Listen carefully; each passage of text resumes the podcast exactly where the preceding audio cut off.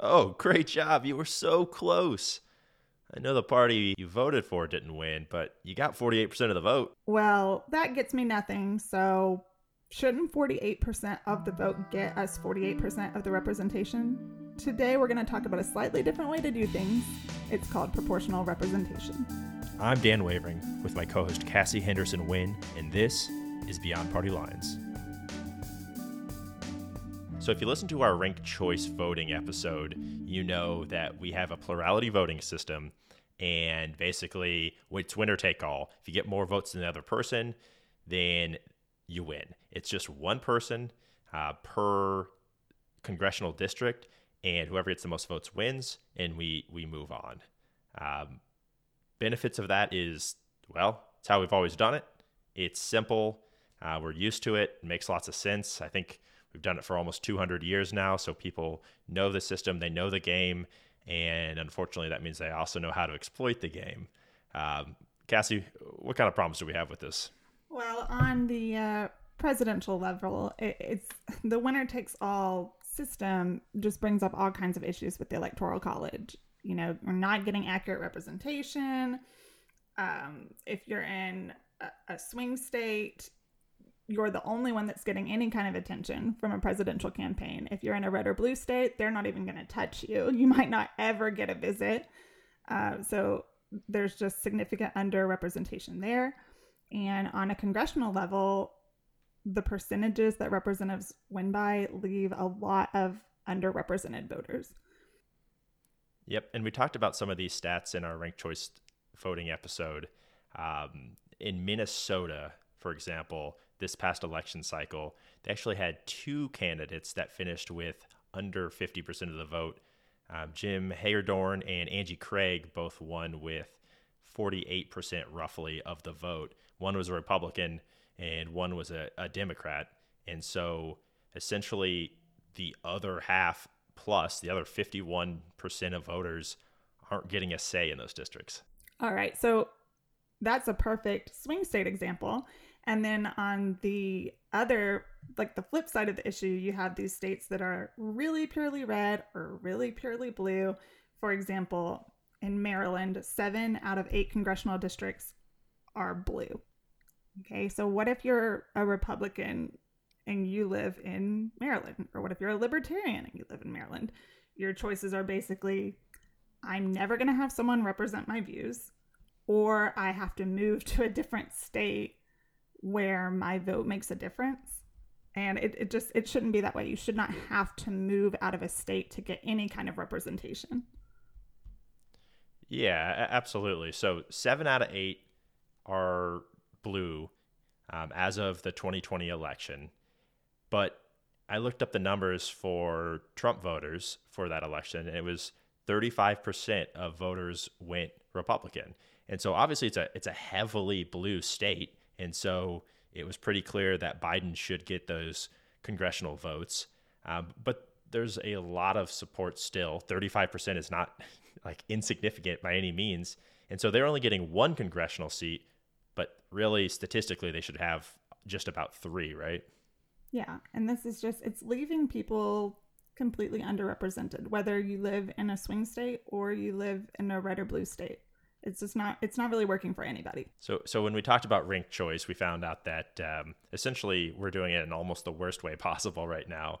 Uh, but rank choice is just one of the ways that we can f- reform our election system. Um, and so we're talking about proportional representation today. Cassie what is it? In a nutshell proportional representation is an electoral system where parties gain seats in proportion to the number of votes cast for them. So if party A gets 80% of the vote for a district, then they would get 80% of the seats. Now, obviously, that wouldn't really work in single member districts. So, in proportional representation, you're going to have more than one representative. So, you actually have multi member districts instead of single member. Um, there are a lot of good things about this the biggest one is to me that it increases voter turnout really significantly. So in 1990, there was a study conducted of over 500 elections in 20 different countries, and um, the, the voter turnout was was really huge. So that's awesome. We talk all the time about how can we get more people to vote because we want more people represented. So anything that can kind of give the voters more power, give their votes more impact is a really good thing.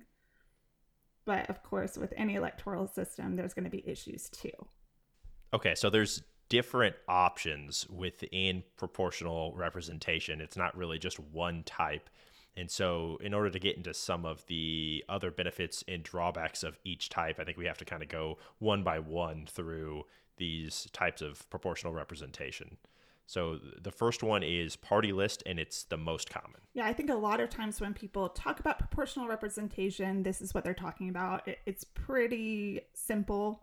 Um, you have large multi member districts, and you're electing your representatives based on proportion.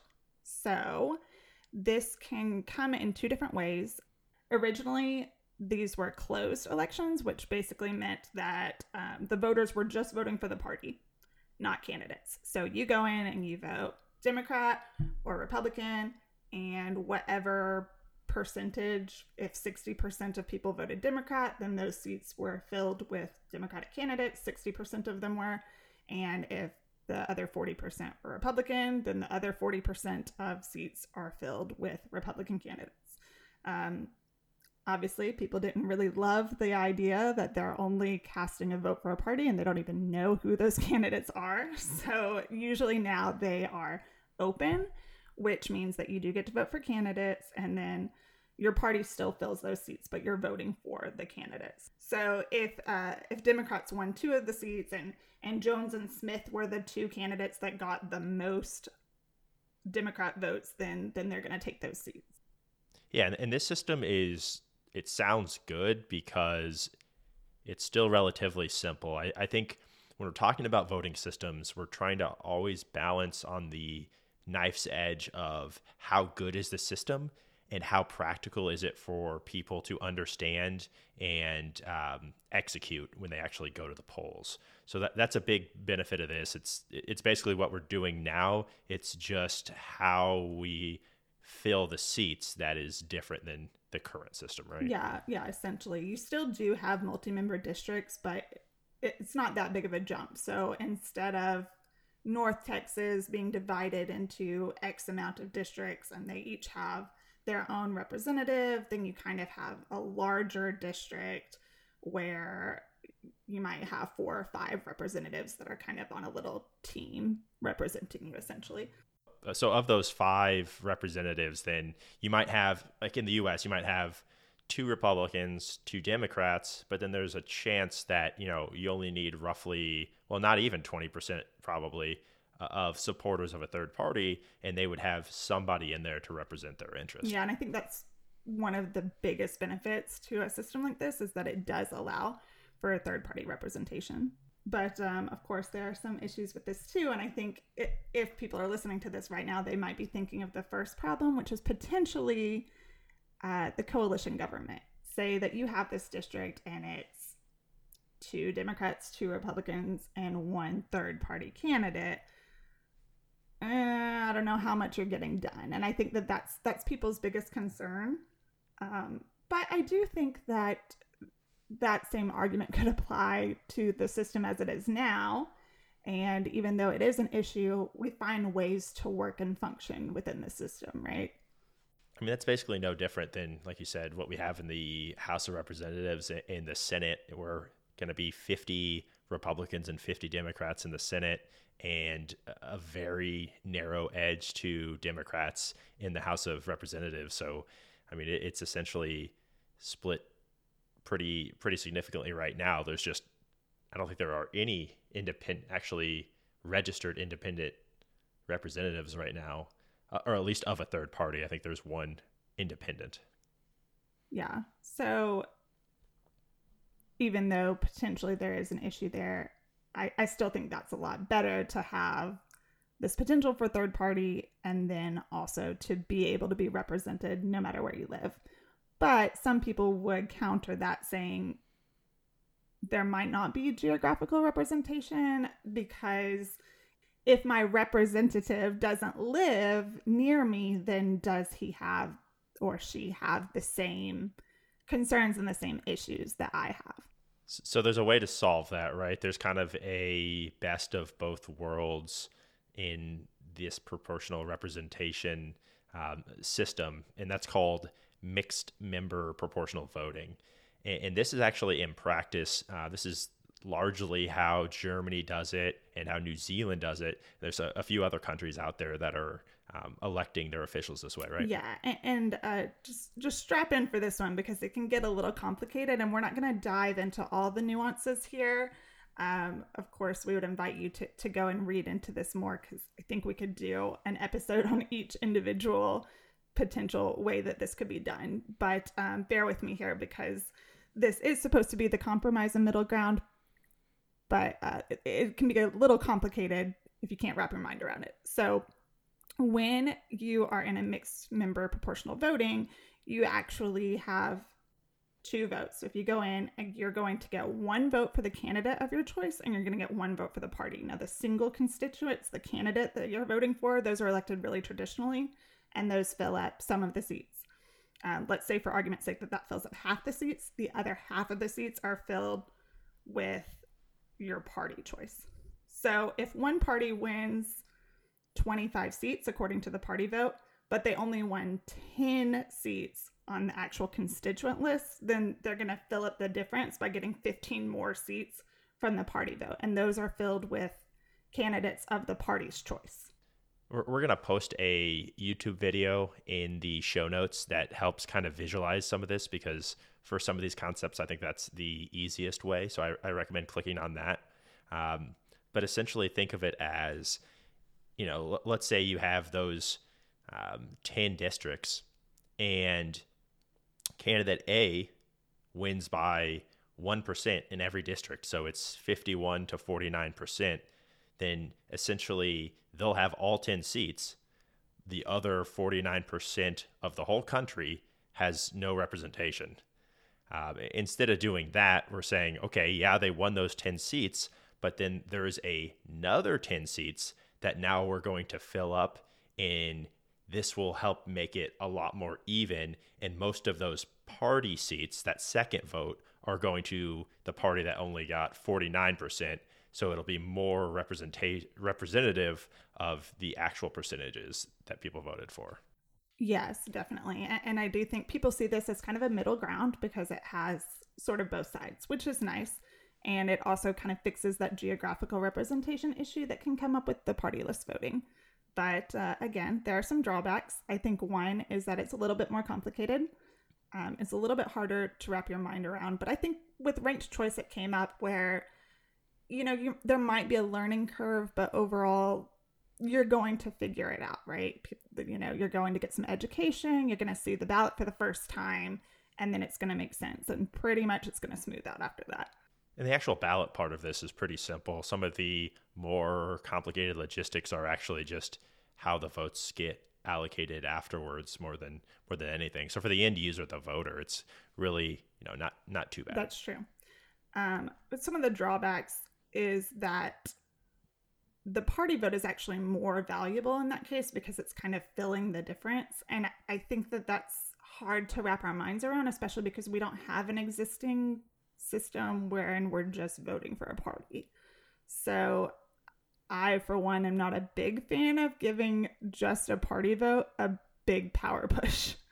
Well, and then what happens, and I'm, I'm skeptical of this too, is if the part the, the votes that get allocated for the party, uh, those representatives are elected by the party themselves. So they're putting a list of like these are our you know suggested candidates and then they choose an order off of that list so there is some transparency but it's still giving the party um, pretty direct control over who gets elected and taking a little bit of it away from the people but i think if you're you know if you understand how our system in the us works that's essentially again how we're already doing it you know we kind of have the disguise in our primaries that you get a choice but these main parties are so influential and the money is so important in it that whoever they want to win is just about always going to win with the I would say, notable exception of 2016 Trump. That was not who the Republicans originally had in mind, and uh, it, it, did not go the RNC's way. Uh, but typically, that's that's how it's going to go, anyways. Yeah, I think that's a great point. So the the mixed member proportional voting is probably slightly more fair and uh, slightly more close to what we have now than party list. But there's actually a third option, and that's called single transferable vote or choice voting.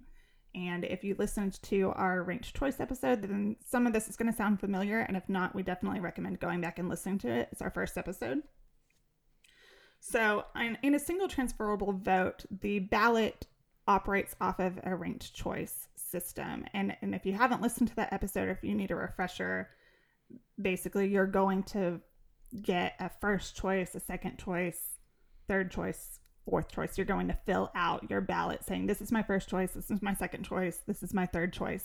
But the difference in when it comes to proportional representation is say you only needed a thousand votes to win the seat and you got 1500 votes then those extra 500 votes are actually going to be redistributed to the second choice now i'm already thinking uh, okay well how does that work? Which 500 ballots get redistributed to the second choice? That's not fair. So what they actually do is um, all 1500 would be distributed to the second choice but that's going to come in at a smaller percentage. So instead of like a full vote that's going to count as a third of a vote. So those those kind of get redistributed to the second choice and then the extra seats or the the other seats are filled that way. So i like this because it's combining a system and ranked choice that um, as we talked about gives you uh, gives a lot of power to independent voters third party voters um, with kind of some of the other benefits we've been discussing with proportional representation um, in that you don't you know you're not wasting a vote. So if you if there's a landslide towards one candidate then those votes that were on that top end or you know part of that landslide are going to the second choice of those people and then the people that voted for a candidate that didn't get any support you know those votes are getting redistributed as well towards um, a viable candidate, essentially. Yeah, definitely. And I think that the whole idea of not wasting votes is something that can almost sound a little foreign to us, but it's really a huge step in making sure that we're all represented. Yeah, absolutely. And then this this system, um, the single transferable vote, kind of builds on the previous one, the mixed member proportional voting, in that you know you're voting for candidates not parties so i think one of my biggest objections of that last one was putting more power in the party's hands on who gets elected um, well this kind of takes that back out and uh, gives you know better chances for those third party votes to be successful and, and better chances that are a better say for people to vote directly for a candidate and not a party. Absolutely. I agree. I, I don't want the parties to have any more power than they already have and anything that can give people a chance to vote for who they actually believe in is a huge win for me. The drawback with this is it's slightly difficult to explain, and so it's definitely a little bit difficult to understand. Uh, people have some confusion on what happens with those extra votes that are getting distributed.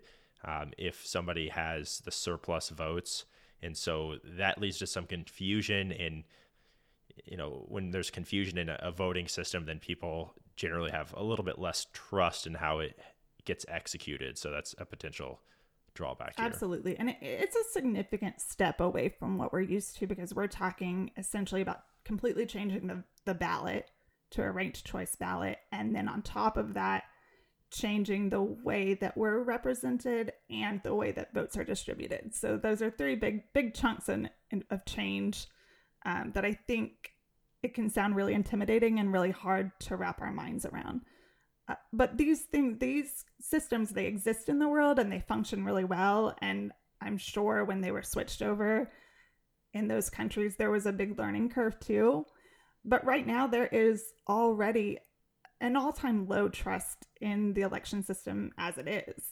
And so it might be that this is a prime opportunity to make some shifts into something that lets us be better represented. What does it look like in the US? Is this something that we could potentially get implemented? And if we did get it implemented, what what would it take? And then, you know, what does it look like? In, in our current system, you know, what do those changes bear out to be? Absolutely. We're talking about a couple of different things here because obviously on the presidential level, there's only one president. There's no proportional representation when there's just one winner. But in the electoral college, it's very shady in terms of the winner takes all issue, as we talked about earlier. So there is an idea called proportional allocation that's kind of the best of proportional representation as it can exist within an electoral college system to elect the president. Yeah, and so uh, the the best way that I was able to think about this is Nebraska and Maine do something similar, and so I actually got a lot of questions from people in this past election cycle because they saw Maine with the two colors on the electoral college map and Nebraska as well, and they were like, "I've never noticed that. What's up with that?" Well, those two states allocate their um, electoral college votes based on uh, congressional district. So the two votes for the electoral college that are allocated from the Senate go towards the just overall popular vote in the state. And then each congressional district has their own vote, and it can go either way for the presidential election. Yeah. And and so I think we all can kind of get frustrated in the presidential election when we're watching that night we're seeing you know, 51% of our state voted for X candidate and then 49% for Y. And that's really close number. And then you get that 51% winner gets every single electoral vote available to the state. And it's kind of absurd if you really think about it. And this would fix that problem. Yeah. And I think that's led a lot of people, what the scenario you described has led a lot of people to really question the electoral college. It's not the first time it's been questioned. It, you know, that goes back, uh, I think, 40 or 50 years, maybe even longer, that people have been, you know, bringing it up from time to time. But the last, what, couple elections have had a pretty big disparity in the um, popular vote, but it hasn't necessarily meant that that person's got elected. So there's a, a lot of push to potentially ban the electoral college. There's a lot of mechanisms involved with that kind of thing. Um, and so this proportional allocation kind of works around that a little bit. You know, it makes the people that want to get rid of the electoral college happy without actually getting rid of the electoral college. Absolutely. And, and that seems a little bit more doable than I think anything else that we've talked about today, especially than uh, completely eliminating the electoral college. Whether I want that or not, that's a, a massive undertaking for sure. So, the biggest drawback to proportional allocation would be that there is this huge debate with the electoral college. And I think that sometimes compromise is great and sometimes it leaves nobody happy. So, there would be potential for a lot of pushback on both sides for this idea. I like to think that it's enough of a middle ground to make everyone a little bit happier. Um, but there is another issue. Do you want to talk about the other kind of problem here?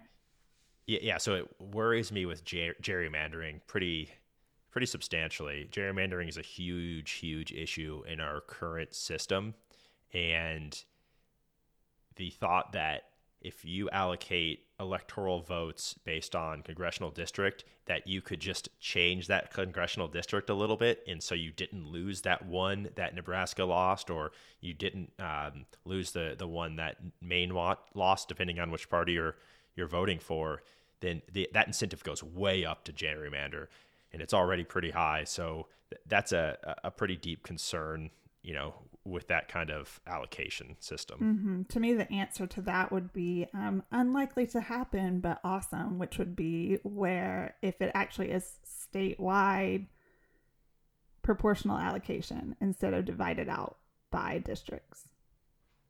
Mm. So you just do it from a, a statewide level instead of district wide level. Yeah. And then, yeah, you get as close to the actual percentage of voters as as you could. Yeah but still giving a voice to rural areas and not completely ignoring their vote. Right. So, is there anything out there legislation wise in the US? I mean, how close are we to? Is there any support? Are we? Is this something that we're going to actually enact? So, when we're talking about proportional allocation, we're going to pivot just a little bit when we're talking about current rep- or current uh, legislation, because um, on the congressional level there is, uh, and so this is a little bit of a different idea. There's that proportional allocation is on the presidential level, but on the congressional level, there's the Fair Representation Act, which is actually um, a, a current bill in consideration. It was introduced by Don Beyer in 2019, and it is a uh, that choice voting or single transferable vote, and so it would it would actually break it down into larger multi-member districts we kind of talked about earlier. So instead of having one representative, you would have anywhere from three to five. Now, for states that don't have that many districts, it would be kind of the, the whole state. But um, they would be elected by the choice voting. And the way that this particular piece of legislation has it broken down is that it would actually not change the number of overall representatives. So we would still have 435 representatives. It would just change the way they're distributed a little bit. Yeah, yeah, and then this, you know, keeping the same amount of um, representatives makes it a little bit easier to enact, right? Because we're not talking about changes to the Constitution, uh, but I think there's some state laws that would um, require some changes, right? and that's state by state of course yeah so so this would actually require national legislation to overturn those those state um, because uh, some states do have laws that mandate single member districts and so it would require overturning that so we're probably a, a, little further away from enacting this kind of legislation than other types of voting systems out there that we've talked about uh, but it brings a lot of potential benefits to voters. And um, I, I, like this one because this is definitely not talked about very much at all in the U.S. compared to some other uh, reforms that we could make. So really good to you know keep talking about systems that are better than what we have now, which, as we said, is just about every system. So definitely, yeah. This one, it, it's a, it's a big idea. It's something that seems totally undoable to I think most people, but it, it is something that we would have to learn and we would have to adjust and adapt to, but that doesn't necessarily mean it's a bad thing. Let us know. Is this something that makes sense? Um, do you understand it? If you didn't, again, go to the show notes, watch the little YouTube video that we put in there. I think it will help visualize it a little bit. Uh, but we want to hear your thoughts. Go to at Beyond Party Pod. We're on all the social medias and drop us a note on how you feel about proportional representation. Um, and we will catch you next time beyond party lines.